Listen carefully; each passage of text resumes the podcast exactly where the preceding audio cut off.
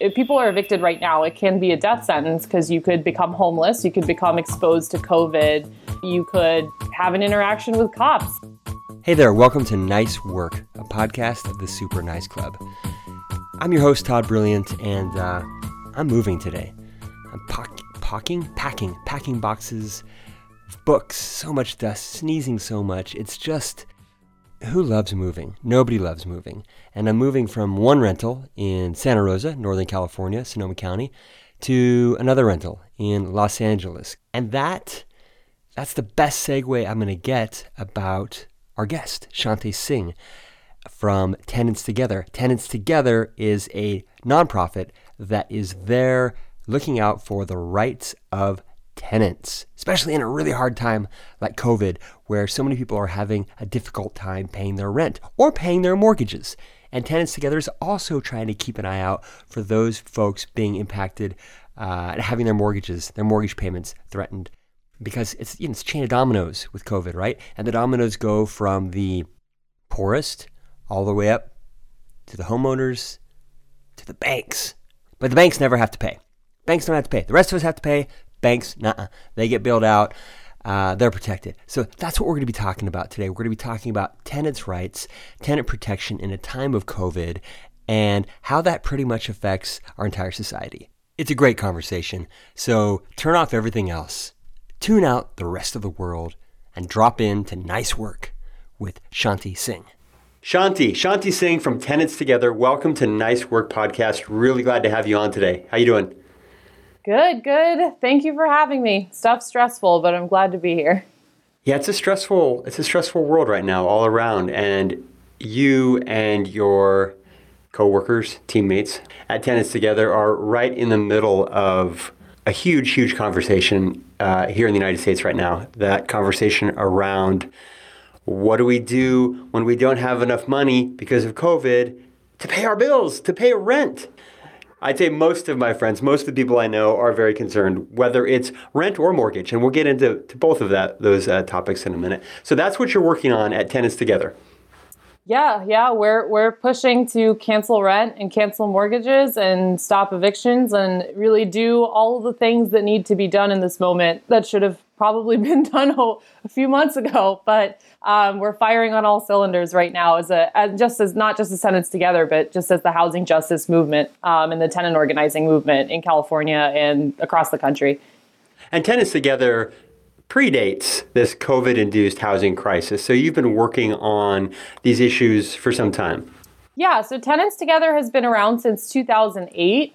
It actually came from, you know, the, the last financial crisis uh, in 2000, so in 2007, 2008, where we were seeing waves of evictions, waves of foreclosures. We saw an attempt to abolish rent control in the middle of that. So in California, which thankfully didn't work. Otherwise, I wouldn't be here right now. But that yeah tenants together has been around since basically the last financial crisis and we've been organizing pretty steadily since then now have you always been based in san francisco just at the heart of insanely expensive rent? Our office is here. Like our staff is all over the place uh, but like yeah we've been headquartered here but since we're a statewide organization we have organizers in in northern california across like in the east bay sacramento in socal orange county los angeles long beach.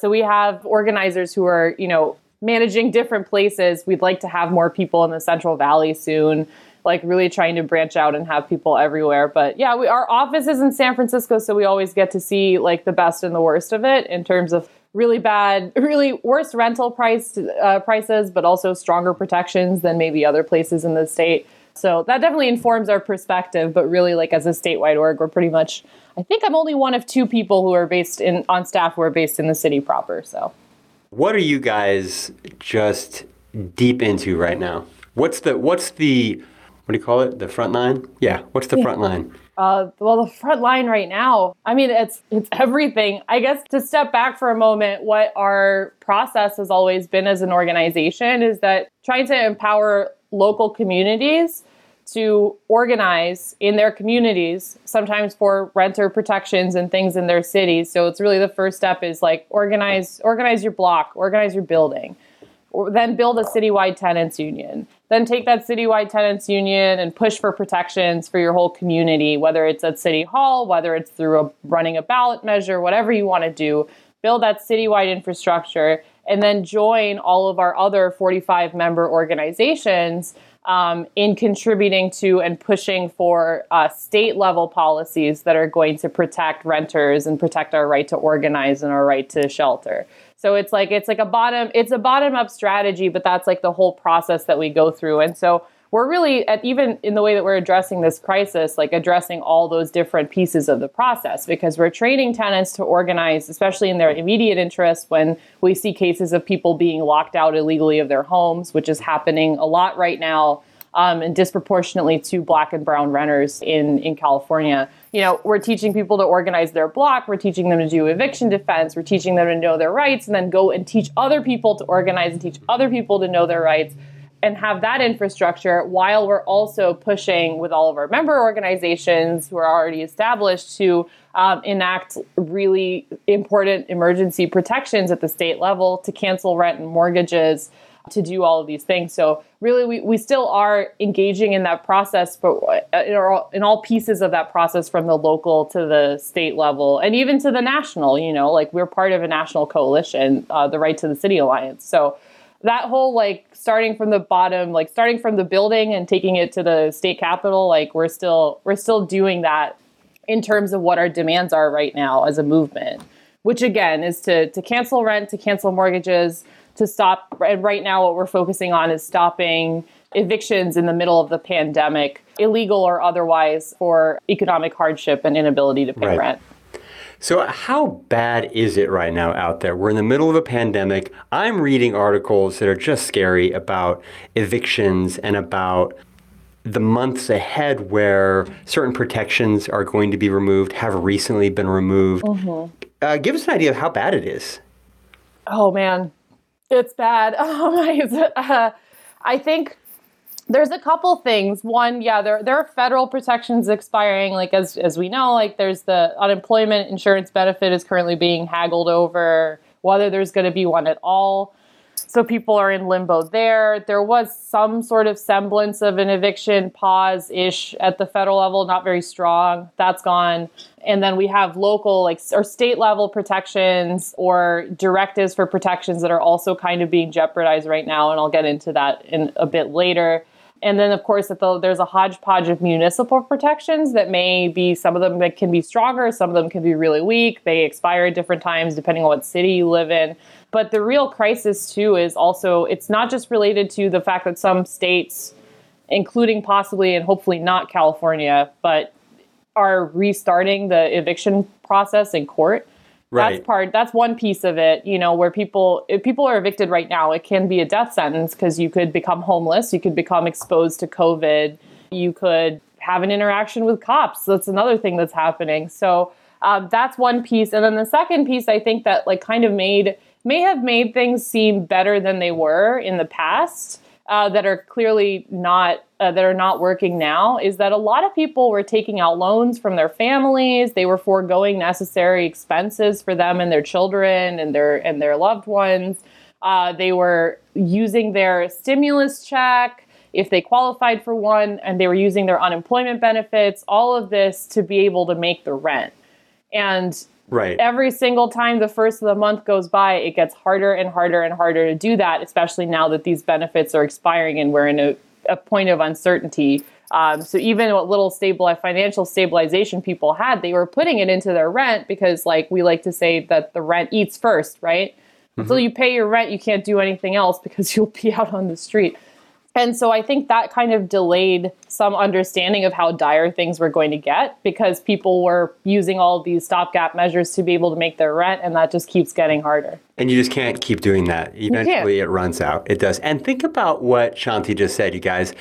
It, it, it, wasn't hyperbole, it wasn't exaggeration, but being evicted at this point during the COVID crisis can really be a death sentence. Okay. Now, a lot of us, we hear about evictions. We may not see it in our neighborhood because we're lucky and privileged enough not to see it. But think about it. You get evicted, you have nowhere to go. Where can you go? You can go, oh, maybe there's for a little while you get some shelter uh, at a shelter. you're going to get COVID. The, the, the rates of the virus are so much higher out there on the streets and, and in the shelters that it is a true humanitarian crisis what's happening right now.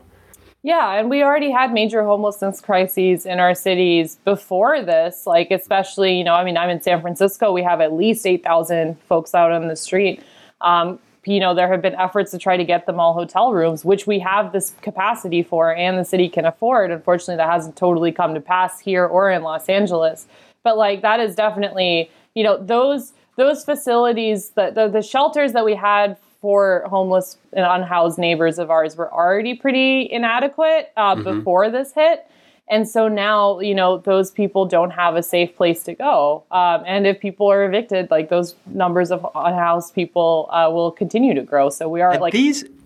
These yeah, recently, uh, sorry, sorry. Oh no, no, go just, for it. So I get, I'm starting to get passionate about this stuff now too. Um, just remember when people are, are being evicted and they go homeless during COVID, these are homeless people you see on the streets. And a lot of folks look at homeless people and go, oh, they have a mental health issue, they have a drug issue, et cetera, et cetera. Nah, a lot of people who are facing homelessness right now are the people working at Home Depot or people who are working in offices. These are just average, ordinary people who don't have the resources to be able to withstand record high rents all across the nation historically. There's a great quote on your website, Shanti, uh, which which addresses what you just said, and I, I just want to get it out, which says. We want to end all homeless encampment sweeps and house people so they can safely shelter in place. There should be no vacant units or homes during a global health pandemic. Our collective ability to flatten the curve depends on everyone having a stable place to live. Man, it's so true. How, how many vacancies are there right now? Do you guys have um, any idea of that? It, uh, I don't know about there's the, the problem with these things is that there's no tracking, but I do know that at least in the city of San Francisco, in terms of how many hotel rooms there are that are mm-hmm. sitting empty, I think it's roughly roughly around thirty thousand. So if there are eh, the the eight thousand the count of eight thousand um, homeless people in San Francisco might be a little low, but it's not close to 30,000. Like there is a hotel room for everybody. It's a matter of political will, not a matter of uh, space. Now, speaking of political will, how receptive has Governor Newsom been? Um, unfortunately, not that receptive. I, I, it's just, it's very disappointing, you know, especially like he's, he used to be the mayor of San Francisco, so like people right. around here know him. But he hasn't been receptive to a lot of demands, like basically like the sort of eviction moratorium quote, quote and I'm putting that in air quotes, eviction moratorium that he like that he enacted in uh, back in April when things were really taking off it's not really a solid eviction moratorium, which is that's why that's one of our demands that we're working on this month. What it really does is it kind of gives it gives local municipalities leeway to pass their own eviction moratoriums. When you multiply that by 500 municipalities, some of whom may not have city legislators who are friendly to renters, mm-hmm. then you just have this very complicated hodgepodge of some protections, no protections um, and it's really basically dependent like on what municipality you live in, or if you're an unincorporated area, I guess your county authority. With Governor Newsom, like he's just kind of delegating it downward, which again, if you multiply that by something on the order of 500 municipalities in California, becomes chaos. And that so that's one piece of it. And the other piece is, yeah, I mean, he hasn't really done a lot to address all of the organizations and the groups and people who are really reaching out to him on this issue beyond just enacting that moratorium and it's kind of a it's a bummer especially because i mean he i think elon musk tried to get in touch with him and he got uh, about about reopening the tesla factory during the oh, pandemic right. and newsom answered him right away so i mean we don't have a billion dollars but um, i would i would love to have that kind of direct line that elon musk does i'm sure a lot of renters would too I sure, I'm sure a lot of us would too. Get him on the Super Nice podcast. That'd be mm-hmm. great. Uh, Elon probably well, maybe Newsom. I don't know. Newsom has better hair. He does. Than Elon. You know, he has great kind of Pat Riley 1980s NBA basketball hair. No, not if a single. You guys don't get that reference. It's okay. Not so, out of place. Moving up from that, if there's a change, again, apolitical podcast, so I have to say if there's a change in president, do you see a significant change in the acceptance and, and adoption of, of your demands? Um, honestly, it's really it's really hard to be sure. Um, I don't really see the thing that's difficult is that you know one of the one of the tests that we've seen at the federal level about how receptive people are to to, to our demands is um, I believe uh, Congresswoman Ilhan Omar put forward a bill to cancel rent and cancel mortgages. So both of Right. those things during the pandemic to uh, basically provide more affordable housing funding for permanently affordable and subsidized housing in the future. So there was a lot that was uh, that was a lot that was in there. It was a very great. It was a really good bill. But in terms of the traction that it got from some folks who are like on the left but more in the center, we'll leave it at that. It didn't, you know. So I think it would still be it would be easier. Like certainly there wouldn't be the kind of outright, you know, uh, racism, classism, obstruction that we're seeing right now. But I, I still think, you know, knowing that we're also in a Democratic supermajority state and it's been hard to get basic protections mm-hmm. passed just because the real estate industry has so much money and so much power in the legislature. I still think it would be. I still think it would be quite difficult. Um, and, I- and I was kind of dismayed to see that Congresswoman Omar's bill didn't get more co-sponsors. It did. It got quite a few, but like it didn't. It Right. wasn't. It wasn't enough to really like get through the House and like be taken as seriously as it should have. Um, Well, and that's, I mean, that's who she is too. I mean, we just had two days ago, Barack Obama did not endorse AOC. So, Right. you know, you've Yeah. got the old guard and you've got the new guard. That's all I'll say about that. But the reason why I kind of took you through the, the Newsom, the gosh, is it red and blue thing? Geez, would it be different under a different president? Wasn't really to call out the lack of progressivism by either party.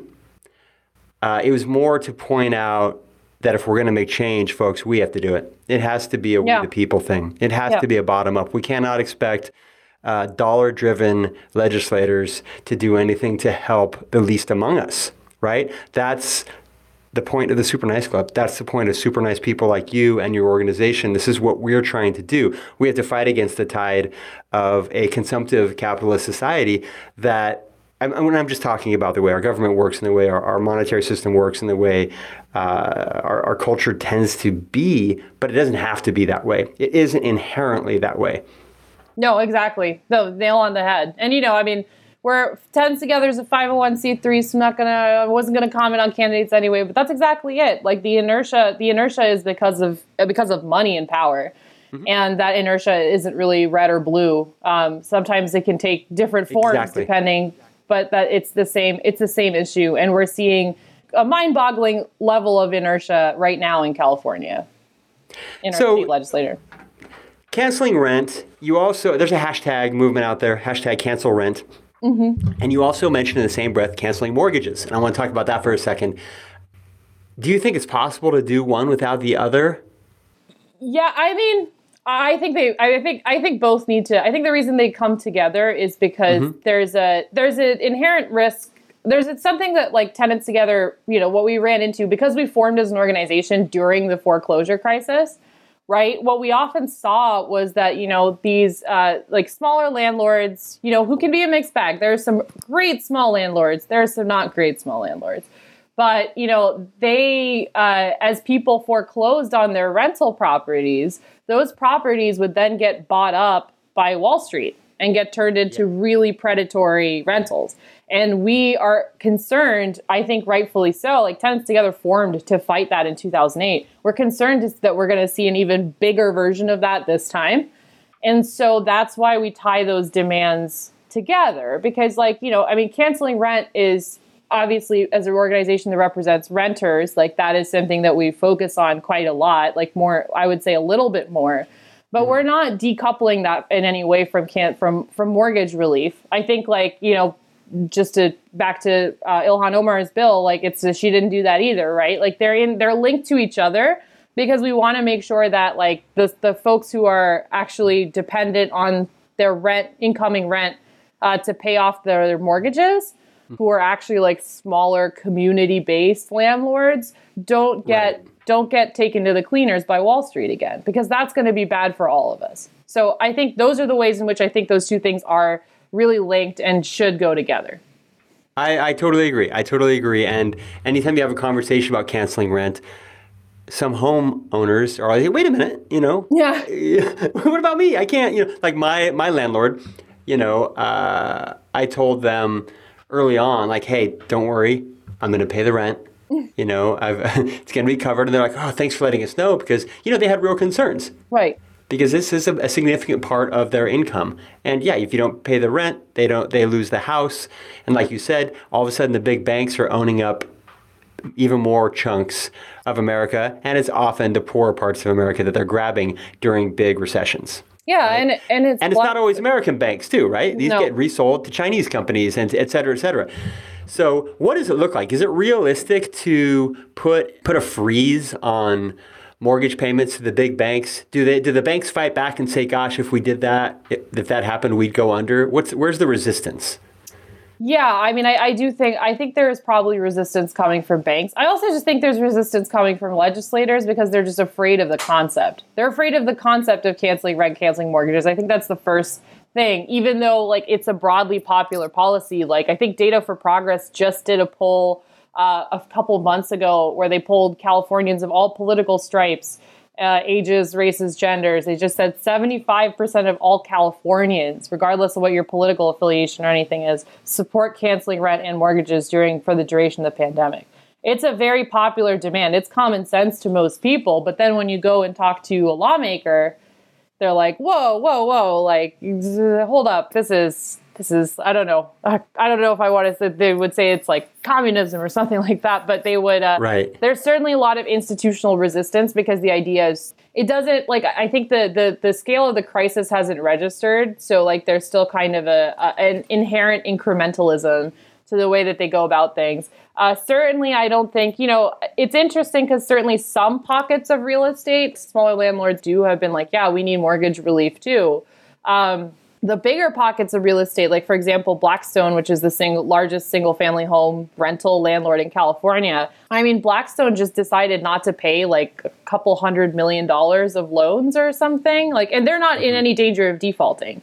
They're Right. just like, we don't really feel like paying you right now. We'll we'll wait, you know. And they're probably going to leverage that and go buy some more property if we don't stop them, you know. So it's like kind of amazing that you have these uh these smaller like smaller landlords who are like depending on like their rent to make uh make their mortgage, but then you have these giant behemoths who are just like, I just don't feel like paying half a billion dollars or whatever today. But yeah, Yeah. I mean, I think the resistance it's not the first time we've seen this. Even this year, we've seen this with other demands. Like something can be incredibly popular, and it's just not registering at all in the political system. And like it kind of the the the you, you see that with Medicare for all too. The contrast is really jarring. Um, and I think that's I mean that's just because the system has itself like kind of decoupled itself from the needs of people, where they just all of these ideas that are actually common sense to most of us who are out there struggling are just wild and anathema like to people in power. Now, is the cancel rent, cancel mortgage movement, is that nuanced at all in terms of um, you cancel for the small home, like the mortgages, you cancel for the small, but you wouldn't for the Blackstones? Or is it just right now at the point of just more of a sweeping, generalized idea? Did uh, the legislator you mentioned earlier, did she have some specifics around that, around who would be involved and who wouldn't? Um, she had she had some. It was like mostly targeted smaller landlord relief. I'm actually blanking Okay, on okay. some of this, but like super hyper specifics right now, just because like that bill, like I, that bill kind of has been moving for like a couple months, but Oh, um, okay. it- and I'm kind of geeking yeah, out too. I'm like, want- ooh, what about this? What about that? You know? Yeah, we definitely. Let's write it together right now on this podcast. Can we write a bill? Let's Yeah, write a bill. let's Get the rest it. of your gang in here. We'll do it. Let's do it. But I mean, Wall Street should pay its fair share. I mean, it's profited off the like it just 12 years ago it profited off the misery of small property owners. And it's always, I think, one of the things that we commonly see, which is really frustrating over the last 10 or 12 years in our advocacy, is that every time we try to pass any kind of modest renter protection, a bunch of Wall Street money comes in and like big landlord money, like even within California, there are a lot of multi billionaire investors and stuff. And they come in and they say, we can't have this basic tenant protection. Uh, we're just, you know, representing the mom and pops. Like, we care about the mom and pops. And it's like, no, you don't. Like, you're waiting for them to default and take their stuff. So, like, I, uh, but they always use that rhetoric because they they know that they're like not gonna if they just go out and say like, hey, I'm I'm Blackstone, I'm equity resident, equity residential guy or whatever. Like, you know, they want to they they kind of try to like co-opt uh, small landlords' problems as their own, um, and they do that when there isn't a pandemic going on. So now that there is a pandemic going on, you know, and they're we're wary of them trying to do the same thing while trying to screw those same people over. Pardon my French, but like, um, but. Uh, and so, in terms of the kind of policies that come out of that, like, yeah, I mean, we got to get relief to people who actually need it. I, I, for in terms of property, in terms of property owners, developers, landlords, etc. Um, and Wall Street honestly should. They've been profiting just like they profit off of tenants and exploit tenants. They've been profiting off of and exploiting, you know, smaller property owners. They should they should pay their fair share, and that I think that's how we feel about it. I, I would say the Super Nice Club agrees. Um, I don't want to rub salt in a recent wound here, but it looks like you guys just suffered a bit of a setback in Sacramento, California. Is that right? Yes, uh, I, I, well, which one? I don't ever know. oh no, you had more than one. Well, the Kings lost a couple nights in a row, not the basketball one. Uh, it says court sides with real estate, Sacramento City Council over Sacramento renters. Yeah, yeah. So um, What's that, that about? back last year, um, there was a very broad coalition of, um, of groups uh, the Sacramento Tenants Union, Sacramento Democratic Socialists of America, um, public advocates, uh, Tenants Together, uh, ACE, which is Alliance of Californians for Community Empowerment. So, like nonprofits, tenant organizing nonprofits, left groups like DSA, um, a bunch of labor unions, including a few uh, SEIU, Service Employees International, a lot of the Bay Area and Sacramento SEIU locals, all of these housing organizations. We were all in this big coalition to gather to get rent control on the for the city of Sacramento not the mm-hmm. state level, uh, on the ballot for the city of Sacramento. And, you know, I think they collected over 44,000 signatures, which is like almost like one in 10 Sacramentans, I think. I think the population of Sacramento is like 450, 500,000. So these guys got 44,000 valid signatures from the people all over the city of Sacramento uh, to put this measure on the ballot. And what ended up happening was that the city council and the mayor, in response, unfortunately, passed a much weaker temporary measure. So uh, uh, for rent control, so it's like uh, it's a it's a higher rate. You can increase it by a much higher rate of amount, like something like between our, ours was five percent, theirs was like six percent plus inflation, which could be up to nine percent every single year.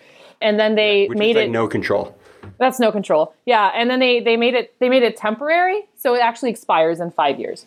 So they passed this law and then said basically, now that we've done this, there's no need for your ballot measure, which is not how citizen initiatives and direct democracy or democracy in general works when it works, you know? You can't just uh, you can't just say that and like kind of try to overturn the will of citizens. Like it is pretty enshrined, especially in California, that you that any group of citizens, if they meet the qualifying number of, of, of people, can go and change the city charter whenever they need to right? And that's something we do in cities all over the place. Like San Francisco has charter amendments all the time, right? That come through citizen initiative. And there's a very high threshold to do that. But once you meet that uh, of signatures and that are validated very carefully that you have to get, but once you do that, like that is that is the right of Californians in their cities. You can change your city charter um, and so they, they've basically, the city of Sacramento tried to argue that the measure, that our ballot measure was unnecessary uh, because they'd passed a weaker version.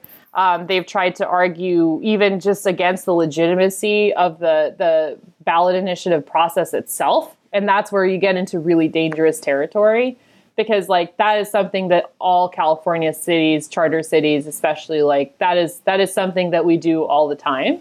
And so when you're kind of getting to the point where you're you're you're arguing in court that it's actually not good for the people to be able to directly change the laws like when we have had that's like every California voter's right.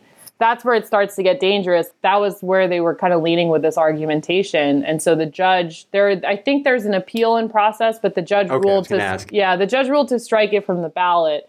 I haven't been able to look for at the actual reasoning behind it, but I have seen what the reasoning has come from from the, the city of Sacramento, and they've said some pretty wild stuff in the press, including you know comparing the entire signature collection process to like uh, you know well you you just people just sign stuff at a grocery store and whatever. I was like, actually, like that's it's a little more complicated than that. But you're also now attacking the entire idea of like getting signatures from citizens for a ballot initiative and like Right. changing the law, which is a huge part of what makes California work when it works, right? So This is how it goes, and this is you can only find people at grocery stores or in front of, uh, you know, where did I? I used to do it. I've done that before, but for voter registration, and yeah, Yeah, it was grocery yeah. stores and and I think uh, a local hardware store, and farmers markets, yeah, it's not a fun job. People No. look at you sideways, and you Oh, know, yeah. they try to avoid you. They pick up the phone. I do it too. It sucks. I do it too. I see somebody holding a thing, and sometimes I'll just pick up my phone because I just don't have time.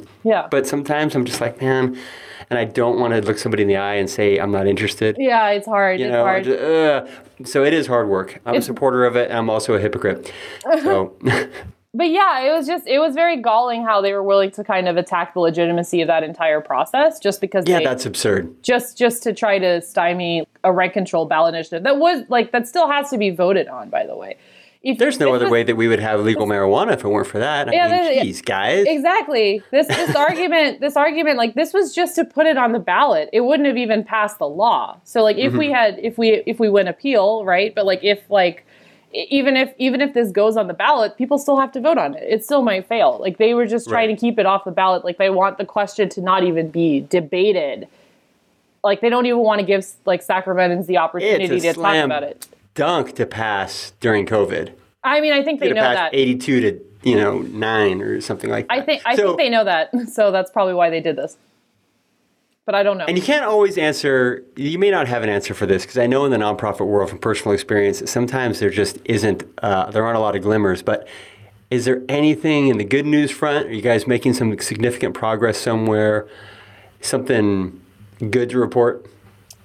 Um, right now everything's in flux, but like I just I one thing I am really inspired by is just how many people how many people are mad as hell and not going to take it anymore and how many people are actually joining the movement and like wanting to organize. Like we've been having, you know, all of these online, of course, socially distanced like trainings against like illegal lockouts. We've been having like workshops about canceling rent. We've been doing like political education and teach-ins about race and housing um, we, you know, we're we're putting obviously all of these like petitions and things out and like trying to, you know, we're we're we're firing on all cylinders. But in terms of like the number of like people who are coming to like, you know, uh, to like try to become volunteer counselors for our hotline, which is like we have a free statewide hotline uh, to counsel people on their rights. Like the number of people who are coming to like organize for the first time is really like overwhelming and and impressive and awe-inspiring because like our, our meetings are always full. Like I mean, they're not. Thank God it's a Zoom call, so you can have hopefully as many Right. people as you want.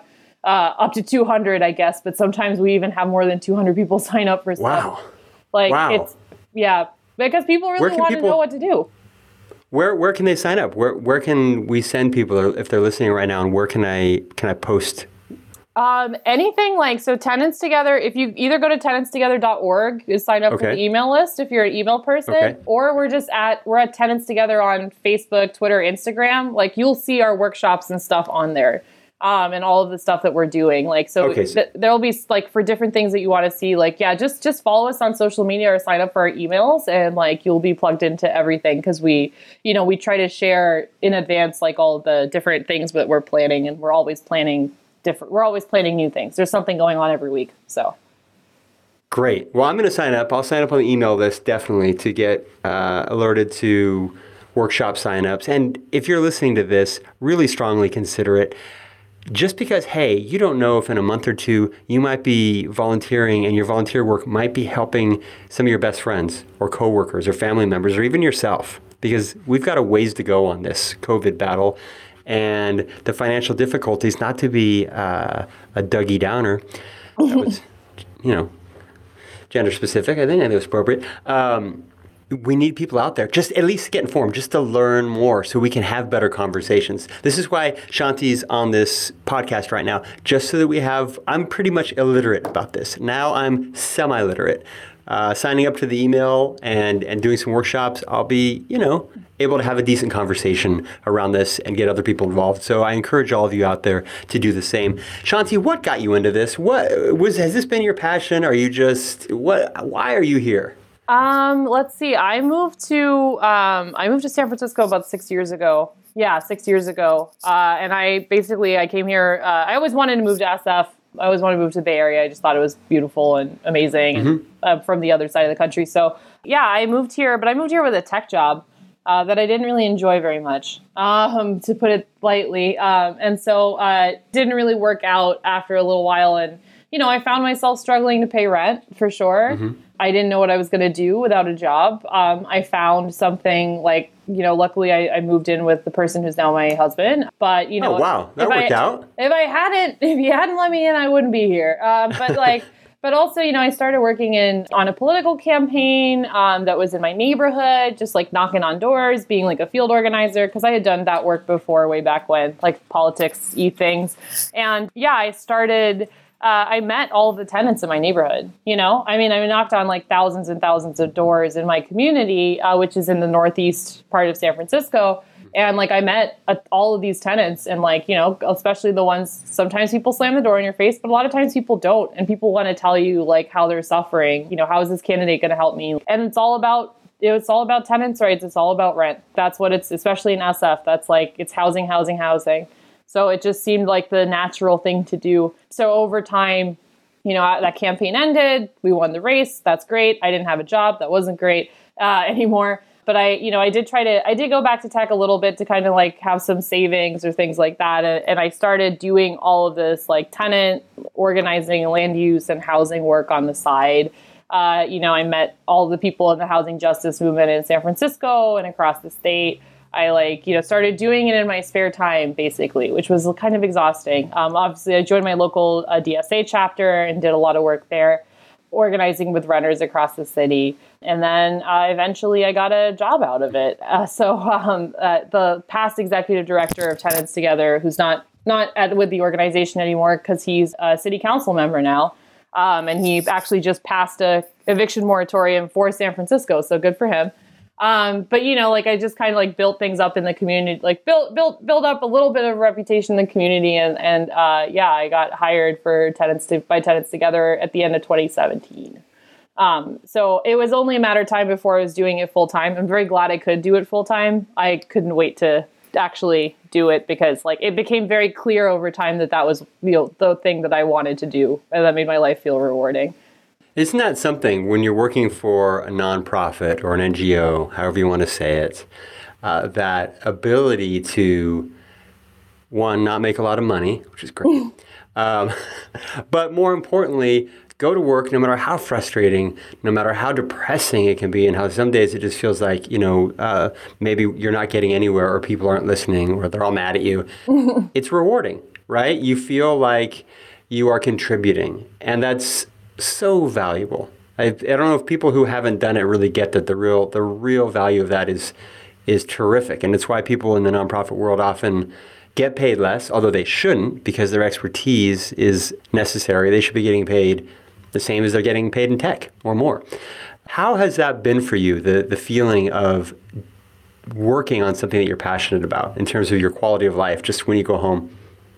It's a, I mean, it's if you, it's amazing. It makes it all worth it. You know, like I don't, I, I would be lying if I said I like came home every day and was just like, oh my god, everything's wonderful. Like usually you have to hear and deal with a lot of very horrible stuff, but you feel like a, a you feel like a solidarity with people. You feel like you feel a sense of purpose for sure. You also feel like you know more about the world around you and how it works. I think that can give you uh, and and more and more empathy and respect for your fellow human beings, right? Because like you're kind of you're kind of in it with in the thick of it with everybody who's really going through something. Um, and so like it gives you like I think like wisdom, empathy, clarity, like it makes you a better person, like from the most selfish part of it, but it mostly like it just gives you a sense of it gives you a sense of real solidarity. And I think that solidarity and that sense that like, you know, you are contributing to something that is a lot bigger than yourself like I that that that that mitigates the the sadness and sometimes the horror stories that you see uh, doing this work.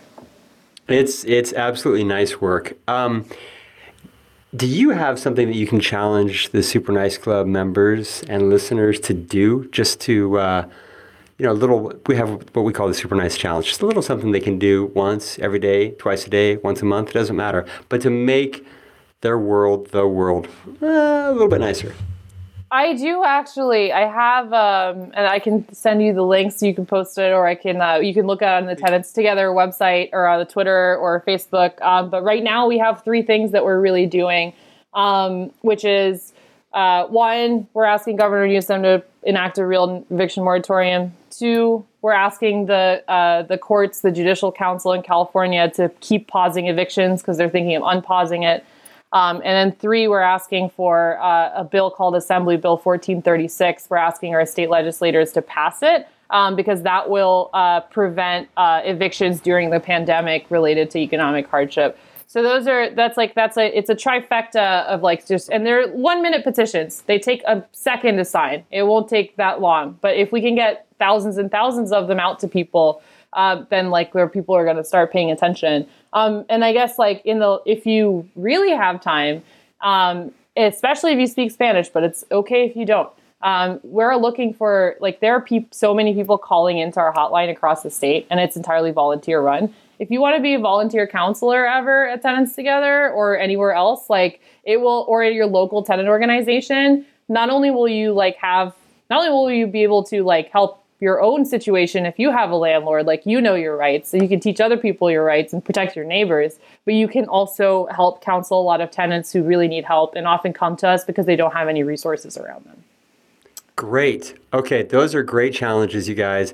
So do them do, do the three for sure and when you're done doing those three share them with the people around you. It's cool to, to, to post on facebook social media to do that but share them with the people around you that is in the room right? In your house uh, because those are the people that you're spending a lot of time with during COVID, right? So proselytize, please. It's important. If you're passionate about this, if you like what you're hearing, just get the word out there. As far as being a counselor goes, that's incredible. If anybody can do that, anybody wants to be a counselor and you can you go through it, message Super Nice Club. We will send you a hat or a shirt as a thank you for doing it honor system. Okay, you guys could all take advantage of it. Please don't. We're not a, a huge, you know, profitable uh, small organization. But seriously, if you if you become counselor, we will show you some gratitude with a little bit of swag from the Super Nice Club.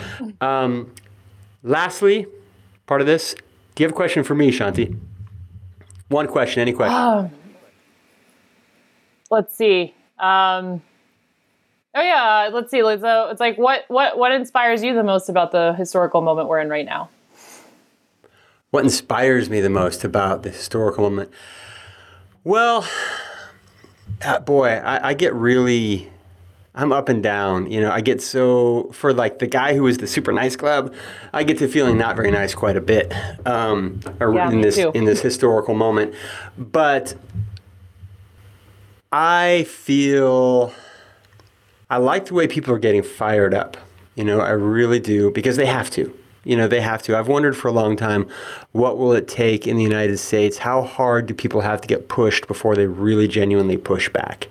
I, I don't believe that we are really genuinely pushing back yet. And by we, I mean me. I mean uh, middle aged, middle class, white America still isn't pushing back. But more and more of us are going, hey, I want to be an ally hey, I want to get involved.